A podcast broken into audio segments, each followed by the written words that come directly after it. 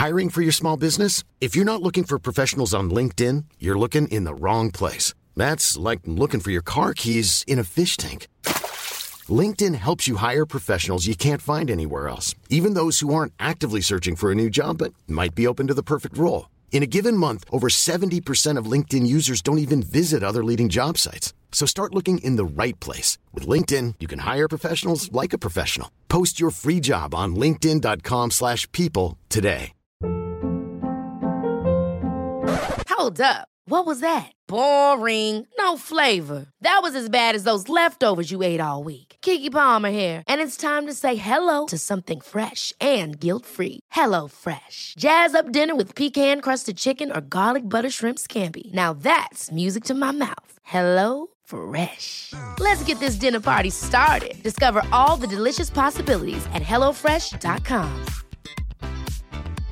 Cool fact a crocodile can't stick out its tongue. Also, you can get health insurance for a month or just under a year in some states. United Healthcare short term insurance plans, underwritten by Golden Rule Insurance Company, offer flexible, budget friendly coverage for you. Learn more at uh1.com.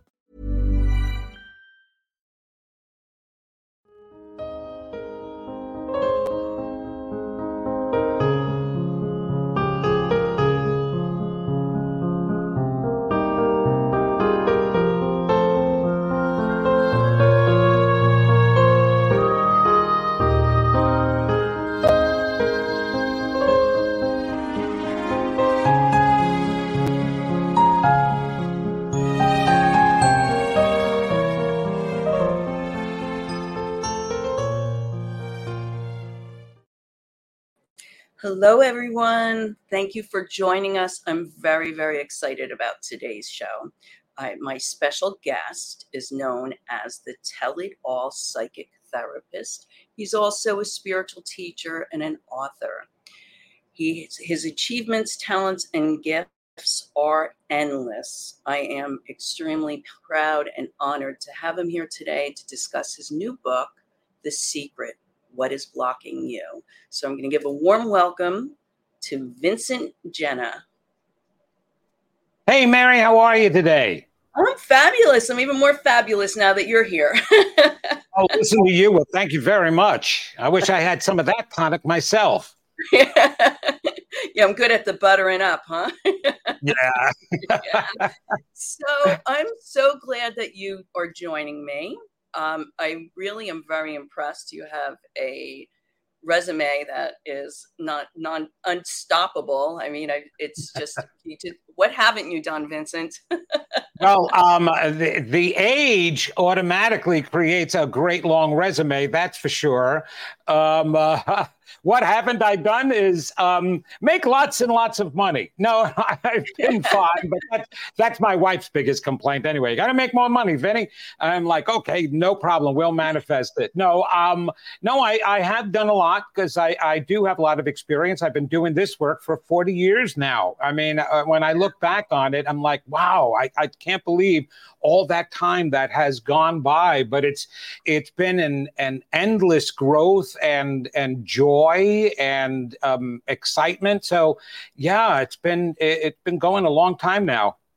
Yeah, and it's like you know how time is like fluid, and when we we have these lives that we do so many things, and you look back and you're like, how did I get all that in? You know, how did that happen? Oh, yeah. And the way you say it like that is so true. My wife and I talk about it all the time, especially since I've had so many different lives. See, I, I used to be a professional actor, and then I lived in California and I did movies and I did television and I did musical theater, and that was one lifetime. And then, um, as I was telling you earlier, I had my own business as a mobile disc jockey just at the same time that I had my, my spiritually transformative event or events that shall we say, that brought me to what I'm doing now. But I, even that was a different lifetime. And so, you know, we, we do have these different lifetimes, and you look at them and such a story. I actually am excited about the different lifetimes that I had. And uh, both my wife and I, and with the children and the grandchildren, and that's another lifetime in itself right there, right? right? So it uh, it makes life very exciting. It does. Yeah, yeah, and grandchildren and they they oh. do make your uh, life. It's there's nothing like Boy. it. Oh, it's the reason why you suffer with the kids so much. I mean, right, right, you pay off. I, I, I, I love my children. We have such a great relationship. But yeah, well, you know all the stuff that you go through and dealing yeah. with them and school problems and this problem, and then they they get married and they have grandchildren, and you forget all of those problems, and you go, oh my God, look at how wonderful this is.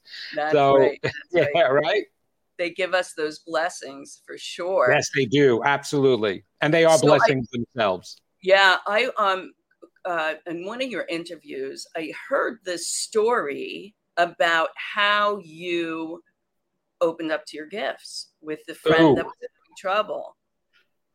And yeah, we share a little bit about that before we get into the book?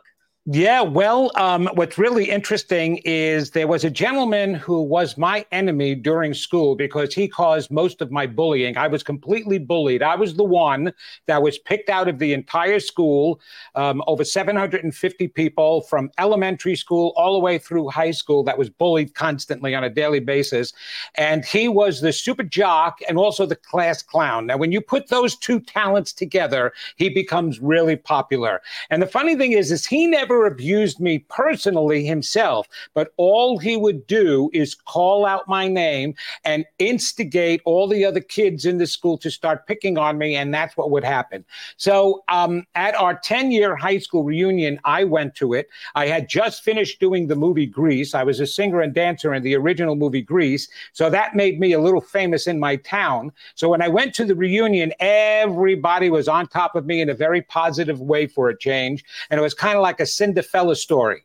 Well, he just ran across the hall when he saw me, yelled out my name, grabbed me, hugged me like a bear hug, wouldn't let me go. What just wouldn't let me go. And in that, I heard him unconsciously or in his mind say, I am so sorry. And just, he just held on to me. And it became so dear. And he sat at my table most of the night and we spent time afterwards or into the all hours of the morning that he became a very close friend. So my enemy now becomes my dearest friend, right? But his life was falling apart. At least I knew his life was falling apart. He was in a major crisis. He wasn't telling anybody, but I just knew in my heart something was wrong. I mean, he was, oh, bragging. He was the one that if you say, How are you doing? Well, forget it. It's going to be hours of him talking about himself and bragging about all these fabulous things. And all I kept hearing is, nah, something's wrong there, something's wrong there.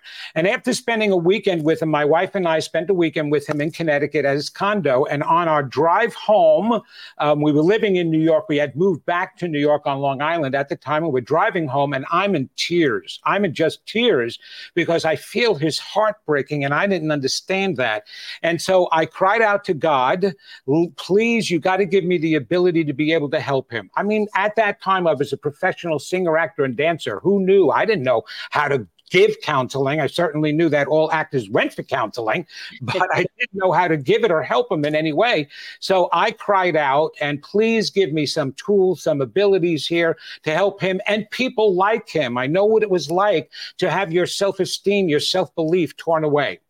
Well, within a week of that prayer, Mary, that Steven Spielberg and Cecil B. DeMille in his grave would be proud of the events, the epic story that went on. It was a movie like you can't believe over the next couple of months. With, with I'm talking, there were spirits in the house. There now we're bringing in, introducing psychics that I never knew, and then voices in my head, information pouring in me, me trancing, and a voice and a guide speaking out of me, kind of like Abraham Hicks and and also Edgar Cayce, and all of this stuff was going on week after week after week, and we thought my wife wasn't sure what to do about this. Am I going crazy? But she had been with me since I was 17 years old, so she knew that any of this material that was coming out of me I didn't know, and I wasn't into this type of stuff, but I was coming out with the meaning of life, who we are, who God is, and all the spirits, and why we're here all of that all of this knowledge that was accumulated in all of these books. And so that's where it began. I call it a spiritual transformative event rather than an NDE, a near death experience. Mm-hmm. But that's when everything changed in my life and the doors of wisdom opened up and my psychic abilities began to grow and, and appear. And then from that, it was mediumship abilities and then speaking with animals that started growing. And now, lately, over the past couple of years, it's been speaking with an intergalactic spiritual council of aliens that are communicating with me because of all of these sightings and these visitations from other universes. They're now talking to me so that I have a better explanation as to what's going on and I can help people understand that. So it's been an unbelievable development and growth. I was pushing it aside the entire beginning because I still wanted to be a professional singer, actor, and dancer and win a Tony, Oscar, and an Emmy. But it, I just eventually went along with it. It developed um, because I was getting these skills. I even went back to school, got my BA in psychology, my master's in clinical social work. Because if I was going to dive into the human mind with my psychic ability, I wanted to make sure I didn't cause any damage, no harm, and that I actually did real good. So I wanted to know all about the workings of the human mind. That's why I went back to school. So that's what led up till today. My enemy became the catalyst to the greatest gifts that I have in my life. Yeah, it's wonderful how the divine works in our lives when we're open and receptive and allow it to happen. It really is. And it, it and was, yes. It was my first, if I have to admit it, it was my first selfless request. You know, all the other times you pray for yourself and things like that. And I still, what's interesting, I still prayed for myself. I didn't ask God to help him. I asked God to help me to help him, which was so weird, but it must have been part of my plan. And it took that long in order for that to awaken within me. Because when I put the pieces of the puzzle together, it all seems to have fallen into place that this had to be a, a direction or a blueprint that I set out for myself so that I could be the spiritual teacher that I am today. Right, right. And it and it does it. It's like everything just evolves in divine order. You oh, know, oh, we, totally. It, it, and we get shown the things. I, I like to use the analogy of the old paper map.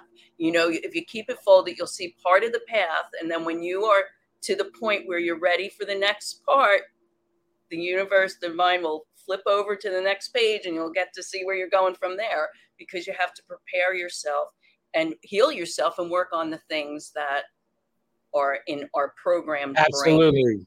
And yeah. you said something that's very important is is the divine may help you with the plans, but you're the one that has to pick up that map and you're the one that has to turn the page and accept it because I knew I wasn't accepting what my calling was, what my soul was telling me that I was meant to do. My human side wasn't accepting it right away. And it wasn't until I finally accepted it that it just unfolded by itself, day by day, moment by moment. But I was the one that had to go there and say, okay, bring it on. Um, right. And that's what a lot of people have to understand. And they want they want something. They want to be able to go. They want to be special in a way to be able to make an impact, be remembered, help somebody, help the world. That's most of the people that I deal with. That's all they say.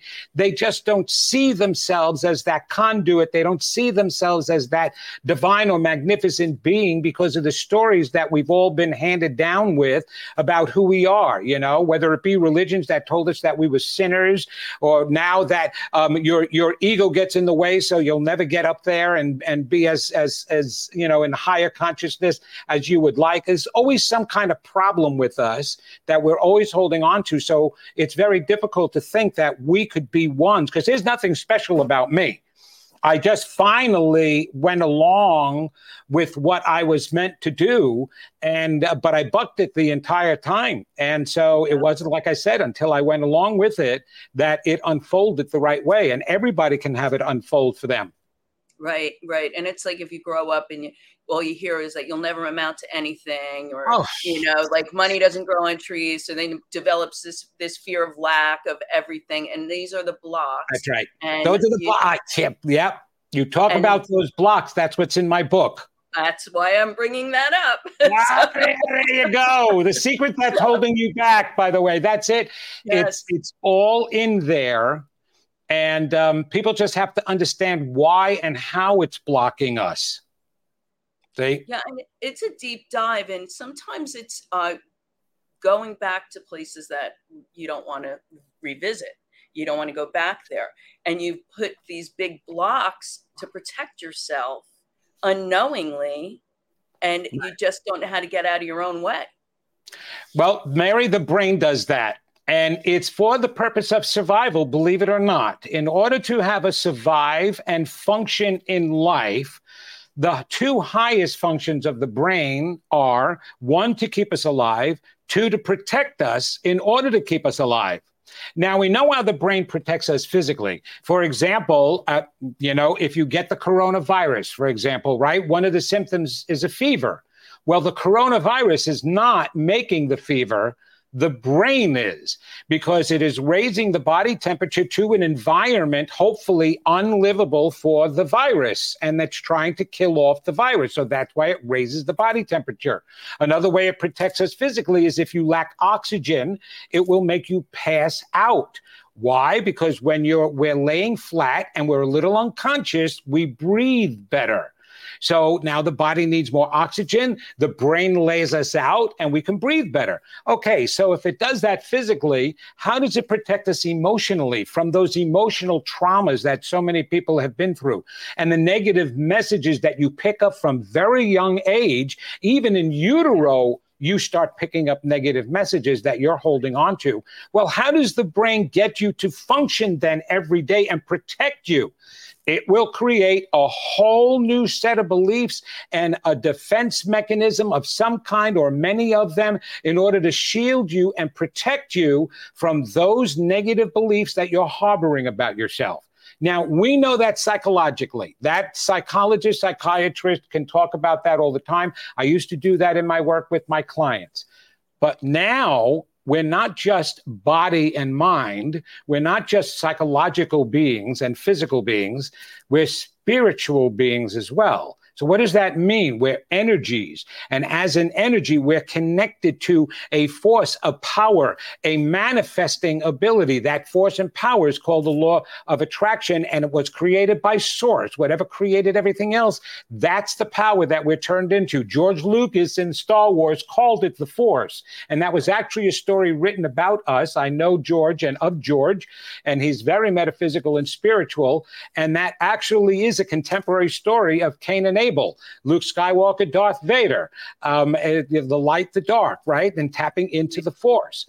Well, the reason why that's so important to understand now is we are connected to that power but we're connected in our unconscious minds. That is what I discovered through all my research and work as a psychologist, as a as a metaphysician, um, as a spiritual teacher. All of this understanding allowed me to be able to connect the dots and realize, wait a minute. Everybody is talking about the law of attraction and saying that when we think something, we create it. But that's actually not true. It's not your thoughts that create, it's your inner core beliefs that create. See, you can have any thought you want, and you're sitting there wanting something, thinking you're going to manifest it. And just from thinking it, it doesn't get manifested. A matter of fact, if it was connected that way in our conscious minds, just by thoughts, half this world would be dead, and the other half would be billionaires from winning the lottery all the time because they just think it, right? Right. It can't be that way. It has to be coming from our unconscious mind. But the problem is, what do you have packed away in your unconscious mind? And your unconscious mind accounts for 95 to 98% of your entire mind, Mary. Only right. one, two to five percent of your entire mind is in conscious awareness. So when people are walking around thinking they know what they're thinking and what they're believing, no, they don't. They have no idea what's going on in 95 to 98 percent of their mind. Right. And what's in there is their past. Their past, those beliefs, those negative self beliefs. And that's what I write about because unless you change those beliefs, you're not going to change what you manifest. And you've right. got to get through the defense mechanisms that shield that because most people do not believe what they think they believe.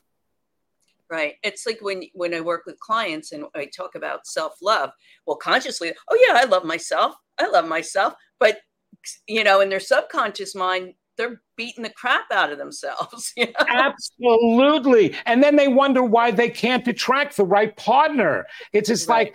like attracting beings and relationships is the most natural thing on this planet because we set it up and created it that way. So, so love and relationship is so natural, yet it is so deprived of functional relationships. Unconditional love is so deprived in the world today. And it's not because you can't find the right person and you make bad choices. It's because of the way you believe about yourself and what you're attracting in to your right. world, who you're right. attracting there, right? Absolutely. Absolutely. There was a psychological, when I was studying psychology, there was a psychological research done on women who are in domestic violent relationships. Okay. And the one thing that they discovered is that a woman can go to a party, right? One of these women, and there could be 10 men there Nine of them are going to treat her perfectly, and one of them has an abusive background of women. She will wind up attracting that one guy to her. Now, why? Well, their theory was women who come from abusive fathers wind up attracting abusive partners. Well, to a certain extent, that was true, but it wasn't for all of them, but it was mostly true. But now they're saying, wait a minute, you're stopping the research. How does that work? So you're being abused by your father, right? And now you're growing up and you know that abuse is wrong, but now you're attracting other men who are going to abuse you as well. What is going on there? And through my research, what it is, Mary, is unconsciously, when you're a child, you blame yourself for everything. So, what you learn from being abused is I deserve to be abused. I'm not worthy. I'm not good enough. Okay. Now that sounds unreasonable and ridiculous, but here's the proof of that. Try to take a woman out of a domestic violence situation. And there are many agencies that I worked with. Interact was a very famous one, um, especially in also in New Jersey area. Interact was around as, there as well, as well as North Carolina. And they were an agency that tried to counsel and, and have a safe haven for women to go to. And as soon as they counseled that woman and told her she needs to get out of that relationship, the first thing the woman said is, It's not his fault, it's my fault. I get him angry. And then she's an adult, not a child. Yeah. So if she is believing that consciously, can you imagine what she's believing unconsciously? And now, because we're energies she is putting that energy out into the universe and literally attracting somebody else into that, into her world that is going to be abusive of her. So if yeah. we see that in psychological research and scientific research, then we know the same thing can apply with love. If you don't believe you're lovable, you are not going to attract love in your life. And if you do, it'll only be love part time because there's that part of you that expects that it's going to fall apart. You'll sabotage it in some way because you do not believe you deserve it. And right. that's what happens with relationships. And that's why it's so important that people understand the workings of the mind and why I wrote my book and the techniques in it to break that it's amazing. I find so many people come to me about relationships. When am I going to meet the right person? When, well, how about falling in love with yourself and having the relationship with yourself and healing yourself first, and then you'll attract the right. Love you, bingo, you know, Mary. Look, yeah, and you look back at your life. What's the the pattern of what you've attracted in? So is it all of them? No, it's what the energy, like you said, because we we are that energy. What we feel we deserve is what we're going to bring in. Right. And, and it's, like- it is, it, I have to laugh now because in doing my work, obviously, I speak with people. When I do readings, I speak with people from all over the world. I mean, from Seoul, Korea to Russia to Japan to Australia, from the top of the world to the bottom of the world, they're calling me, okay? And regionally, I'll have different issues I have to deal with to break through because of those those inner child beliefs, right? Well, the funniest women to have to deal with in relationship, in regard to relationship, are New York and New Jersey women. I was going to say New Jersey. and why? Because they're not sitting there saying, "Oh, I made bad choices. Um, I don't know." Um, all they're saying, "What a bunch of jerks are here." That's all I keep pulling into jerks. They are deaf. Their defense mechanism has every guy in New Jersey and New York as a jerk. it's the funniest thing. I'm like, wait a minute, wait a minute, time out here. Oh no, I believe I'm lovable, but how am I going to track somebody who I deserve when all you have here are jerks? it's everybody else's fault. I, can, I can promise you right now, how many million people live in New York and New Jersey, and out of all of them, all those guys, the male gender there, are all jerks. Now we can act like jerks. That's certainly true, but all people can. But I think it's so funny that they've got the answer answer right there. It's them. I'm like, okay, well, then why didn't you ever think of moving out of New York and New Jersey then if you thought that that was the case? Because they truly don't believe that. That's only their defense mechanism that's believing that, right? Right, right. That's so funny because being a Jersey girl, I get it. I get it. Yeah. And we all have our stuff that we go through. You know, yep. we all have our things that we have to clear up and and take care of. Myself, I've been through a whole lot, which brought me to where I am today. And I'm still single, but I'm single by choice. I, I always, I'm happily single in a married world just because of my, when you talk about changing, you know, what you thought you were going to do because you got the call to do what you're doing. It's like right now, that's where my point, my purpose is. I have to stay focused on where, how I can be of service and do this work. And as all this stuff, falls out, I'm, you know, if I'm intended to have someone, I'm sure the right one will come along, but it's not top on my list. ah, so you have a list of priorities, Mary. Yes, and and my my clients and helping others is number one, besides my grandchildren, of course. Okay. So yeah. I'm going to I'm going to publicly with all your listeners use you as an example if you don't mind and let me help you. I, I was waiting for you, for you to embarrass me. no, not embarrass you. Just think about this. What is one of the greatest powers on the earth that we have as beings and spiritual beings? What is that power? It begins with an L. Love, of course. Exactly. Love. So love can empower us to do anything that we want to do. Isn't that true? Correct. So, therefore, experiencing it and sharing it should be our top priority because then that's where we're going to get most of our power from. Correct. Okay.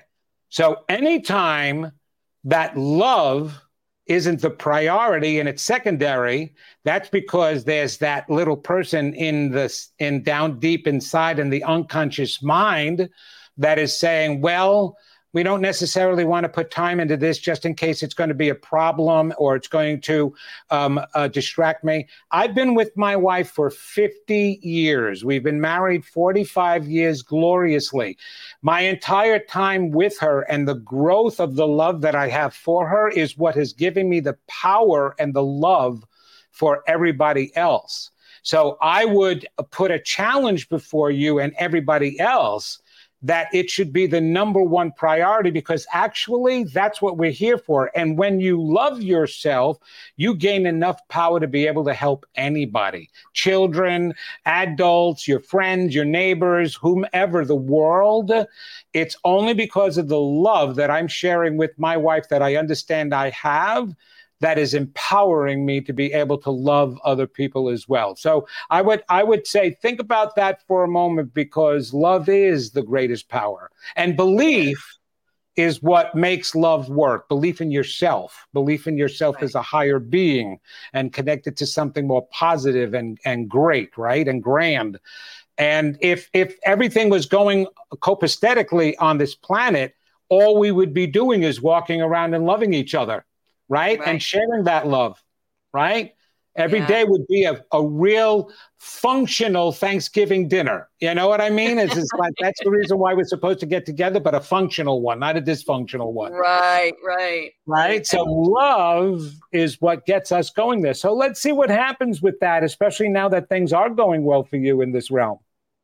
Yes, yes. And and I do I love what I do and I spread right. the love to my clients and what you do.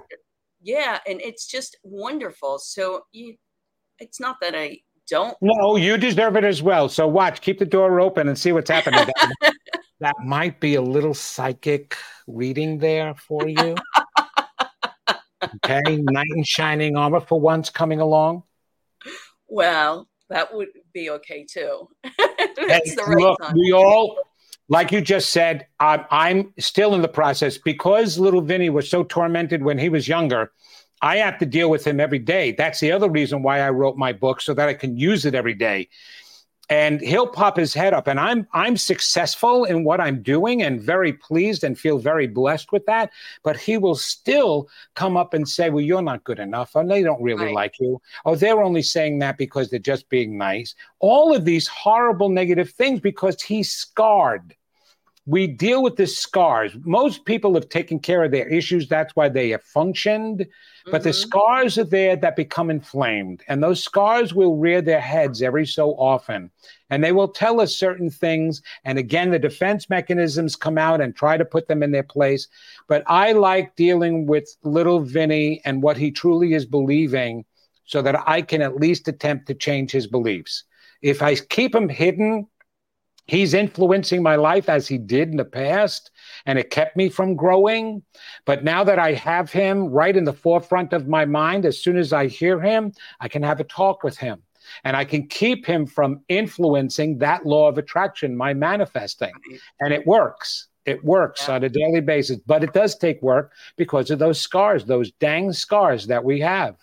Oh yeah, we all have them eh, for sure. You know, and there was so many years of my life that I looked outside myself for love and I did all those things. And now I'm finally like, I love myself. I love what I'm doing. That's I'm right. content.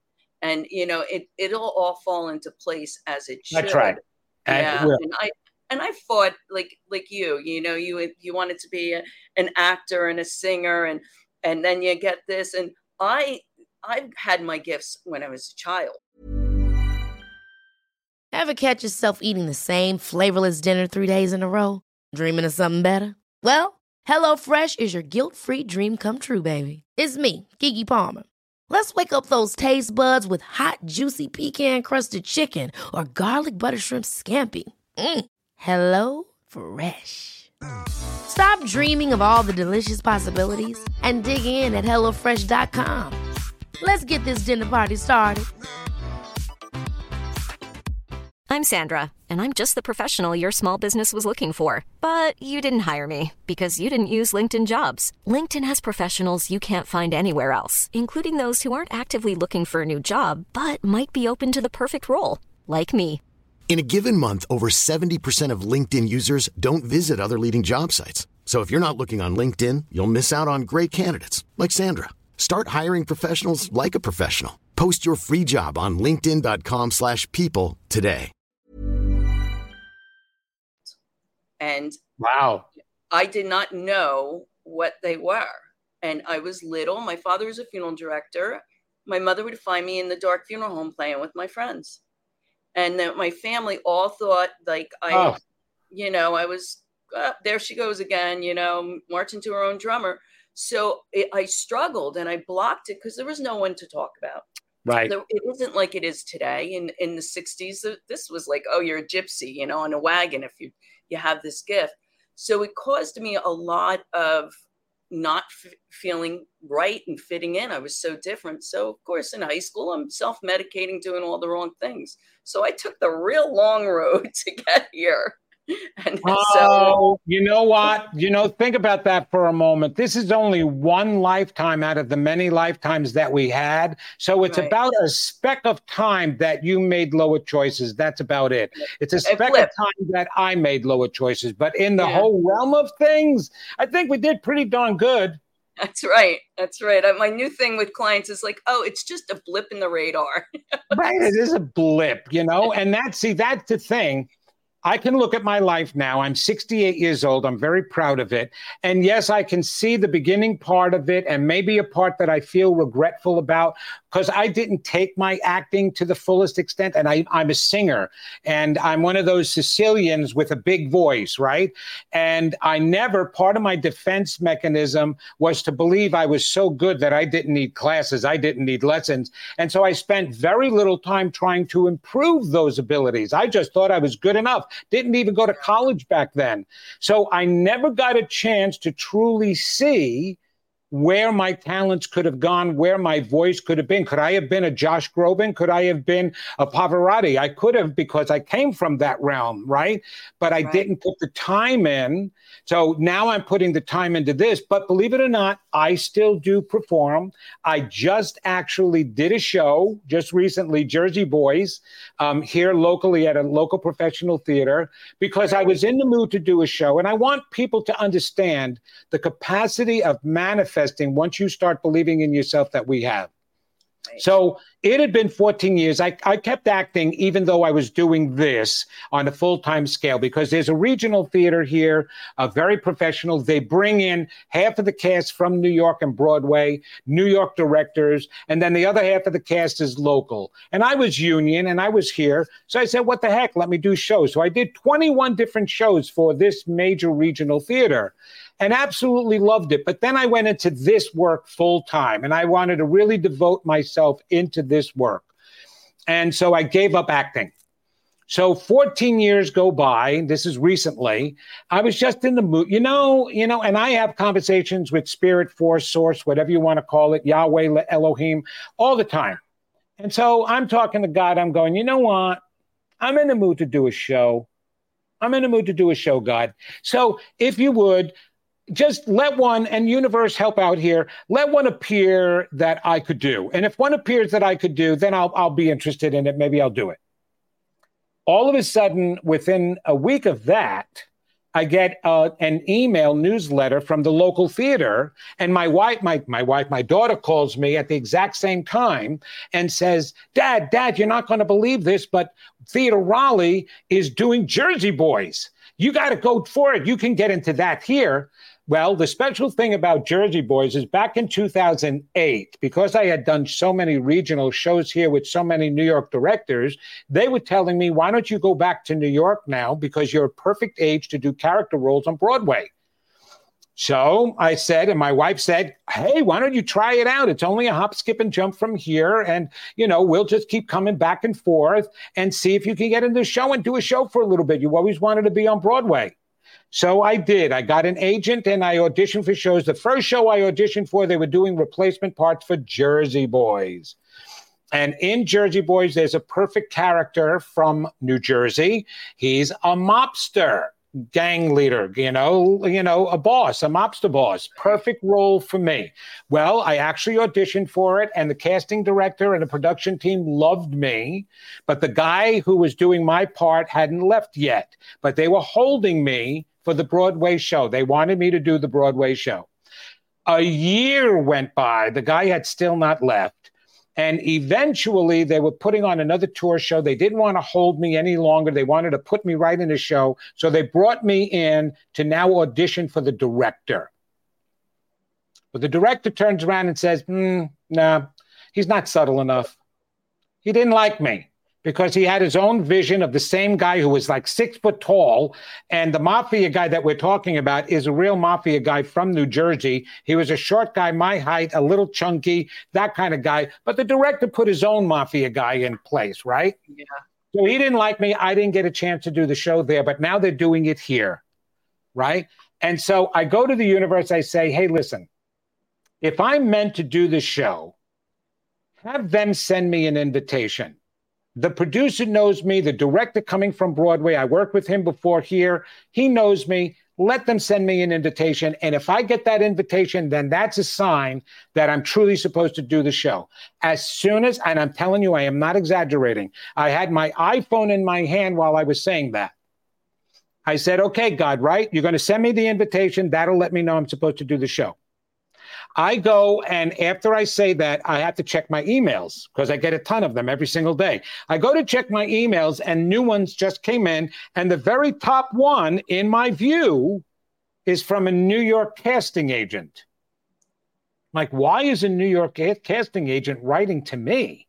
And I opened up the email, and the email says, the production team of Jersey Boys at Theatre Raleigh would like to invite you to come down to do the role of Gyp DeCarlo if you are interested. That's fast. That's exactly what I said. I I was stunned. I went, "Are you kidding me? Is this a tease? Is this real? Are you serious? That that's how fast it's right here. Not even a day, not even an hour, a week, a moment, and there's yeah. the invitation at the very top. I can't make this stuff up. So yes, so I went down, I saw them. I did the show. It was the best show because these people were from New York, the Frankie Valli, all of the four seasons. They were so talented. We got rave reviews. It was it was like doing the Broadway show for me and I, yeah. I loved it. Had a blast. Good for you. See? Now it'll be maybe 14 years before I do another one. But I did say, I did say, hey God, since you're so good at getting me a show that I want to do, how about an invitation to do a Broadway show? but, but I have to tell you something funny about that. My PR guy calls me and says, Hey, Vince, I wanted to talk to you about something. I just met and established a relationship with a guy who puts together New York shows for theater. I said, What? He said, Yeah. He produces New York shows, and I, I absolutely pitched you, and that you should be doing a one-man show in New York. You know, when you were just saying that, Vincent, I got to tell you, they came in and they said he's going to have his own show. That's what they told me. so a little psychic message for you. I'll take that psychic message. I'm like, are you kidding me? I love the way the universe works. And I'm telling you, Mary, the only reason why I'm sharing that is not to make other people go, oh, I wish that happened to me, to make other people know that it can happen to you. But it right. takes belief, self belief, belief that you deserve it. It's been this long since it took me to believe in myself, Mary, truly. Right. And finally, right. I'm getting it. And as long as I get it for the rest of my life, I'll be completely fulfilled and knowing at least I got it. And that's why we're here to get it. Right, to know right. that we are divine, magnificent, unlimited beings, and we can create what we want. And that's when you go, oh, I am some special soul that this force created. So is everybody else. Let's get them to believe and understand the same thing. Right, right. So in your book, you mention about that self belief and you know as from yeah. as a child and what's so important. Um, what are the other things that you touch on in the book? Well, I do touch on the different steps. So, so yes, there's there's definite things that you have to believe in first, okay, and and that helps. One, yeah. you can't believe that your story defines who you are. That's the bottom line. You may have chosen your parents and you may have chosen the beginning story to grow in some way, but you didn't choose them and you weren't born to them to define that that's who you are. Whether you're from a poverty stricken family or a wealthy family, that does not define you. You've got to know that right from the get go. No adult, no situation or circumstance defines you. You were defined from the moment we were all created by this higher force, this greater power. We were created as magnificent beings in its image, bottom line. So you have to believe, if you don't want to believe that there's a divine force because you're still having problems with that part, you've got to at least acknowledge that you are more than this physical body. We've been proving that all the time. So is science. Quantum physics is, is studying all of that and proving every single day we're more than this body. Okay. So mm-hmm. at least if you believe that, then you have to believe if you're more than this body, that that defines who you are, that you have worth and value. All energy, all right. living things have worth and value. So that's one of the first steps that you have to believe. Then you have to recognize that something took that belief away from you that you were not nurtured into believing that when you were growing up. Most children do not come from a home where the parents are, you know, the Brady Bunch you know, family where mom and dad is constantly telling you you're wonderful, you're unlimited, you can go after your heart's desire, you can create anything you want, you're a loving, beautiful person. No, that's not what we're getting. We're getting more things like that's all you can do. You're going to do better than that. Um, I didn't raise you to be a bum, and and um, you are a bum. That's all. That's you're you're worthless. You're never going to grow up and amount into anything. Those are the messages that we got out there. Or watching the adults, the two most important people in our life, not even be able to get along, and they're saying that that's a family. So we're living with lies. We're living with um, lack of of representation and examples of what life is supposed to be, and so we sit there with an undeveloped mind developing all of these negative feelings about ourselves. We have to understand how those feelings develop and that they're not true. So right. when you take these steps and you start to recognize, then you start opening up those doors. Okay. The next door to open up then is the understanding that the protective mind made different beliefs for you and that you don't believe what you think you believe. So when you're turning around and telling me that you've been through 10 different relationships or 10 different jobs, um, you can't get the job and you can't get the promotion that you want, um, that your boss is terrible. And this, and I'm like, and you're trying to convince me that you think you're good enough I'm sitting there and I'm going, no, no, no way do you believe you're good enough. Otherwise, that would not be happening right now. And it takes me a bit to bring them down to all the criticism that they received and they could never do anything good enough when they were young, right? Because all right. the messages that they got, a B wasn't good enough, you should have gotten an A, or any of the work that you're doing is not good enough because nobody was ever pleased with what you did. So you're trying to convince me now that you believe you're good enough. No, you've got to recognize that your brain does that purposely just to get you through the next day. But those defense mechanisms, those in psychology, we call them coping skills and mm-hmm. coping mechanisms. Well, you know what? To survive, yes, you need coping mechanisms. To thrive, you need something more than coping mechanisms. You need true belief. And once you recognize that you've got that in your way, you're taking the proper steps to get to the core of who you are.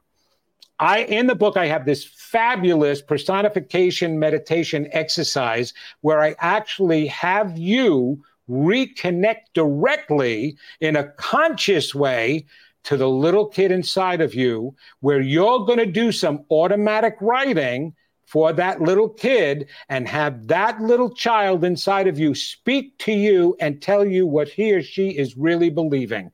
And when you bypass your left brain thinking, it's like a hypnosis process, but you're going to be doing it on your own. You are having direct communication so you can hear not just the adult making it up, but actually hear that inner child tell you no, uh, you're not good enough, or no, you're not lovable, or no, you're not going to make uh, good finances because you don't deserve it, or you you're you're bad, so you deserve to be sick. And any of those things, you will hear that child turn around and tell you things like that, so that you go. Anybody who does that personification exercise, they're they're blown away because they go, "Oh my gosh, do I really believe that?"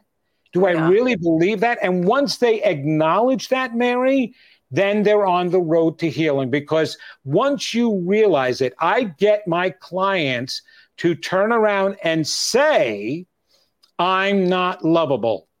Because that's what they're really believing. And when they turn around and they say that, I ask them, How did that sound?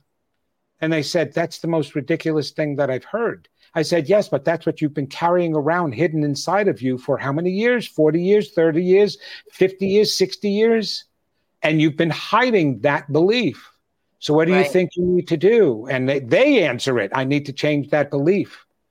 Yes, yeah. you can change that belief. And then I give them the steps and the tools in there on how to change those beliefs. And it has to be a daily job and daily work. But it is it is a difficult let's put it this way the process is easy, the practice is difficult because you have to do it all the time and not just get caught up in the mundane world. But if you do this kind of work, Mary, and it is deep and it is difficult to do it every single day, it's the most worthwhile work.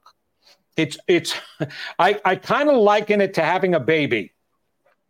When women give birth to a baby, right, they're going through the pain of having that baby. Of course, afterwards, there's this great joy then of the baby. But one of the things they don't realize there is a hormone that your brain secretes to actually make you forget the actual pain. You may not forget the circumstances that you went through, but you can never relive that pain and refeel it and the reason why that hormone is there, because women, there would not be 8 billion people on the face of the earth if women remembered the pain they went through through their childbirth. Because they'd so only it, do it one time. They would only do it one time or never because they heard everybody else talk about it. But you do forget it and it allows you to have another one. Well, this is the same thing. You'll go through this difficult emotional period where you're recognizing what you're really believing about yourself. And when you get on the other side of that, not only do you experience instantaneous manifesting, and even while you're doing the work, you're manifesting, you're receiving joy from that, you forget the pain that you went through when you were doing this work. You totally forget it. You you you turn around and go, oh my gosh, that was so easy. That's what happens when you do this work the right way. And it works right. for everybody the exact same way. People who have picked up my book get halfway through it and all of a sudden experience these positive things. I get emails upon emails upon emails from people all over the world who are seeing changes in their lives because they're doing the work from this book. And I'm thrilled with that. That's all I cared about in writing this book. I wanted it to affect people in a very positive way, and it is. Good, good. Um, so when you were talking about, you know, the things that we hear growing up, isn't it also true that it's not just what we hear about ourselves, but what we witness? So, when you were using the example of women that get abused and they're in abusive relationships, and you said that the father abused them, but what about the women that witnessed the father abusing the mother, thinking that was a normal relationship? That doesn't that still affect them in the same okay. manner? The way, okay, here's here is the thing. I'm going to use this as an example. Okay you can have two people watching the nightly news, right? And all the negative things that are happening on the nightly news, right? Both of them going, oh my God, I can't believe that that's happening again. Man, we really got to do changes. And both people get upset initially. But then one leaves and says, See, that's the reason why I can't watch the news. I can't stand this. This is absolutely horrible. Life sucks. And then we're just going to die. So why it's what what is this all for? And then the other person goes, Well, I'm actually motivated to go out there and do some more help. That's where I come from. I can watch all those negative things, and not one of them affects my attitude and my belief because there's nothing within inside of me. Those hurts I've worked on Right. When you are affected, I, I assure you this when a child is watching daddy abuse mommy, there was no love given to that child either. Yeah. Not enough. So right. there is set, definitely a negative already ingrained in that child, and now they're witnessing. So to a child, if a child gets abused, if mommy gets abused, if the dog gets abused, it doesn't make a difference. It's the same outcome.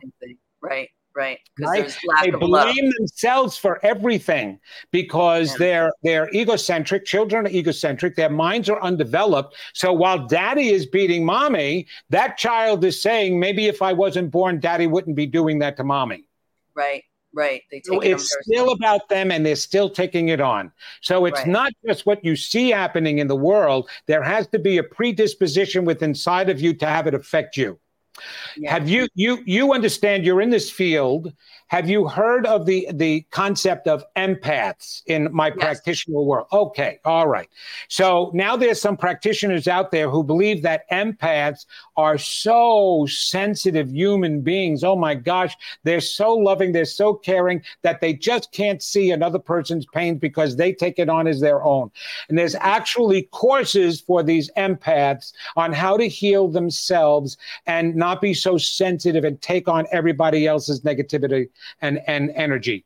I'm telling you right now, there's no such thing as an empath who's capable of taking on another person's energy. We would all be victims if we are capable of that. What those people are doing is another person's pains are inciting their own. Yeah, it's a mirrored that. They are feeling their own pains, not the other person's, their own. So right. if they took care of their own issues, their own pains, they could sit there. I was a hospice social worker. And yes, I had empathy, which was different. I right. wasn't going through, I didn't have cancer, and none of my immediate family members had cancer. So I don't know what it feels like to be losing one of those members, but I can imagine how painful that would be because if I look at one of my own children or my wife or or anybody in my family who is dying of cancer, oh my gosh, I, I can imagine the pain. But it's not that I'm feeling the pain. And so I was able to empathize with my clients and be there and hold their hands with them while they were going through this pain, but I wasn't taking it on as my own. I felt sadness for them. And there would be times that I would go home and just cry. And I allowed myself to because I was sad for all, the, and I still do. I'm yeah. sad for all the suffering that people go through.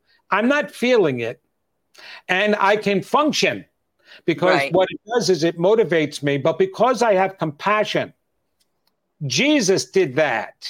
That was the whole meaning of when he went back when Lazarus died and he went back, and Lazarus' sister, right, sisters came up to Jesus crying, Where were you? If you were here, you could have saved him, you could have healed him, he wouldn't have died. Well, Jesus started crying. He didn't cry because Lazarus died. He cried because he knew what he was about ready to do. He was going to bring Lazarus back, but he cried because his sisters were hurting so much right. from the loss, right? right? And yeah. so I cry for the same reason, but I'm not taking on the pain. And that's what these empaths have to understand. They have to heal themselves, and they won't right. be be feeling the same way with others. And they can deal with other people's pains. You deal with other people's pains, and you can get through it. I was just going to say, and as a, a, counselor, you know, you we hear so much, and I can oh. identify with so much and have empathy for them, but I don't take it all on uh, and there's a there's a connection because I've lived through so much I can really identify but once I heal those things that emotion is not connected anymore that That's negative right. emotion absolutely we call it transference and countertransference in the professional counseling world yeah yeah. Right? When your yeah. emotions get to such because of what your client is telling you, they warn you about that and they right. tell you right away. Well, it's the same thing in our practitioner world, our metaphysical, spiritual, paranormal world. You're right. not taking on somebody else's vibrations. You're just reminding yourself of your own, and and that's what needs to be healed. Yeah, and it's really a gift when that comes in because it says, "Okay, wait a minute. There's a little more work I need to do here. You know, let's clear it this is. out. Let's take care of it." The unfortunate thing is they're being distracted from doing that work because they're being told how special they are for feeling that way. So instead of teaching them how to heal their own selves, they're just teaching them, oh well, you can get along, just just avoid it, you know? Just yeah. if you see if you get into a room where you start feeling that, just leave, you know, yeah. because you're going to take that on and I'm like, oh my gosh, then we need to get our own mountains. There's so much pain going on in the world out there. You can't walk out the door without somebody being in pain next door to you. Right, right. Yeah, because the collective energy is really, really wonky right now. So if you are open and you're, and you're, picking up, oh, I'm so empathic, I can't deal with this. What's going on? You know, yeah, no, you can't. Oh, forget it. You're right. I'd never leave my house. no, you never. And some people don't leave their house. They don't turn on the news. Oh, I don't watch that crap. Oh, really? Yeah. So by not watching it, that means it's not happening? Because that's yeah. what they do is it's like okay so if you can't watch it because it gets you upset then at least acknowledge well i've got to take care of my own issues because that upsets me too much. But you want to be able to know what's going on in the world number one without being affected negatively by it. Be motivated in some way to to right. do make it more positive in your own life. I'm going to bring out more love. I'm going to tell my my loved ones how much i do love them. I'm going to spend more time with them. I'm going to do something constructive and positive for my neighbor. Let let all the nonsense that you're seeing, that's what's supposed to be happening to us, is change it within you because that's the only way to heal what's going on out there. Add Absolutely. positive energy to the pool, not negative, fearful energy. Absolutely. Absolutely. So your book is available on Amazon. I, I, believe Tiffany put the link. It up. is yes, Amazon. You can order through Amazon. You can order through any major book company, Barnes and Noble. They all have them. But at Amazon, of course, you've got the Kindle version, and I also have through Audible the audio version, which is great um, because I deal with so many people who drive a lot and drive as a business. So they've been downloading the Audible version of it and buying the book as well, so that they can highlight different sections of it. So it that's where you get it. And of course, you can always go to my website, which is vincentgenna.com, and link through it through there, and link to me through there. Um, and I communicate with people. I even have a group, the Secret That's Holding You Back Facebook group, where people have gone on and shared some of their experiences in doing the work. And I communicate with you there.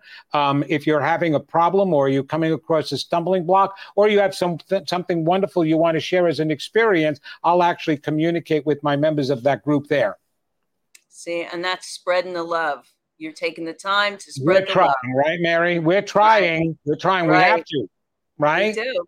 We do. people need to understand something. Life is actually black and white. That's the bottom. People think that there's too many shades of gray, and really, you can't apply those areas to some of the things that they're saying are gray. It's black or white. You either believe in yourself, you don't believe in yourself. You make a higher choice, you make a lower choice. You're either happy or you're not happy. You're either experiencing love or you're not experiencing love. It's that simple. So when you're doing this work, you're either believing in yourself or not believing in yourself. You're either living by your fears or you're living by your positiveness. So keep it simple people like that and understand that. And so it makes it easier to sit there and be able to acknowledge what work you do need. All right, today I'm not doing so good, so I'm kind of like not in my happy zone. That's it. So let me get in my flop over to the other side and do what I can to get over into my happy zone. Simple. Oh, well, I'm in this gray area. I'll hover around there for a bit. No such thing. No, what that no. is is more about denial than anything else. You can just you just make the choice and the commitment for yourself because you deserve it to do this work. And right. here's the, here's the part that's black or white. You're either part of the cure or you're part of the problem. There is no middle ground. Absolutely. And so you decide who you want to be and where you want to be. Right, right. Thank you so much for being here. And I hope that you will come back sometime, Vincent, because you're a oh. heck of a lot of fun and very intelligent. You have a lot to offer. Oh, listen to you. Of course, I'll come back. This is great. Thank you so much for having me, Mary. I totally appreciate it. And if it wasn't for um, lighthouses like you, you do your own work, but you're also a lighthouse because you're putting out the light for the public to see and hear. And if it wasn't for you, I wouldn't have the opportunity to get my message out there. So thank you so much for that. I totally appreciate it. Thank you. Thank you. Thank you to everybody that's listening and who was on the chat. We really appreciate it. Spread that light and that love out there. Thank you so much.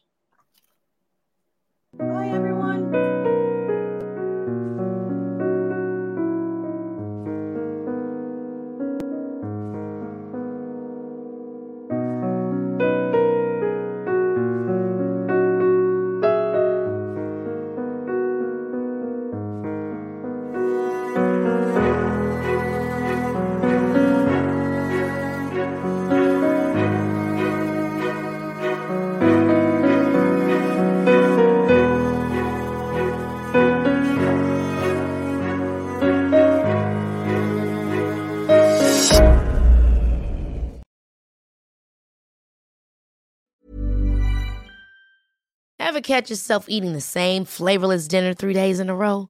Dreaming of something better? Well, HelloFresh is your guilt-free dream come true, baby. It's me, Keke Palmer.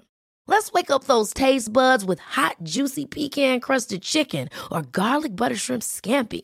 Mm. Hello Fresh. Stop dreaming of all the delicious possibilities and dig in at HelloFresh.com. Let's get this dinner party started. Even when we're on a budget, we still deserve nice things. Quince is a place to scoop up stunning high-end goods for 50 to 80% less than similar brands. They have buttery soft cashmere sweaters starting at $50, luxurious Italian leather bags, and so much more. Plus, Quince only works with factories that use safe, ethical, and responsible manufacturing. Get the high-end goods you'll love without the high price tag with Quince. Go to quince.com/style for free shipping and 365-day returns. Mom deserves the best, and there's no better place to shop for Mother's Day than Whole Foods Market. They're your destination for unbeatable savings, from premium gifts to show-stopping flowers and irresistible desserts. Start by saving 33% with Prime on all body care and candles. Then get a 15-stem bunch of tulips for just $9.99 each with Prime. Round out Mom's menu with festive rosé, irresistible berry chantilly cake, and more special treats. Come celebrate Mother's Day at Whole Foods Market.